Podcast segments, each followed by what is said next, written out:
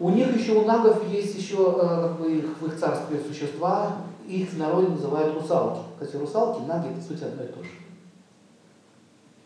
Но немножко другого типа, как бы другая национальность среди нагов, образно говоря.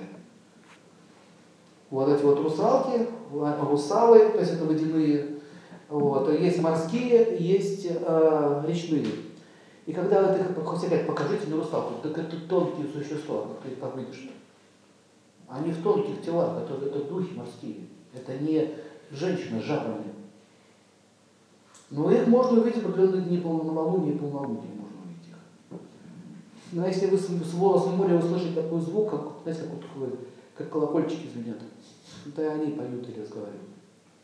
Чаще всего русалки помогают людям, то есть они не такие злобные. Русалы тоже. Не советую общаться с русалкой, потому что придет русалка. И у тебя будут проблемы большие. Но они особо с людьми не контактируют. Чаще всего э, они управляют тоже какими-то там морскими э, водорослями, там, флорой, фауной. То есть у них у всех есть свои задания, свои функции. Но у них есть царь. Этот царь, его называли греки Нептун. Слышали про него? На санскрите он Варуна назывался. Нет, он не зеленый, он очень красивый, с золотыми украшениями. Вместо не, не волосы, не, не водоросли на голове у него, а нормальная красивая корона. То есть. И он не сидит в воде, на морских коньках не ездит, как это рисует в сказках. Он находится в совершенно параллельном измерении, и он не на дне океана сидит, он находится в мире богов вообще-то. И абсолютной сухости. В воде он не сидит. Понятно? Это царство находится в параллельном измерении. Но он управляет всеми вот этими, дает приказы там, Таиланд потопить, этот корабль пропустить. Но обычно на людей не обращать никакого внимания. Там заботы достаточно много. В Махабхарате о нем упоминалось, когда отравили одного из пандавов и бросили в воду, его спасли наги и принесли его к царю. Ему спасли. Он встречался с царем. Кришна еще опустился за ним. Он ему отдал свое царство, целого невредимого. История описывается в Махабхарате. И с Нагами у него битва была, где он в Вриндаване пришли этот змей головой, танцевал на голове у него. Это не какая-то там змеюка, как вы думаете. Это серьезно, это король нагов.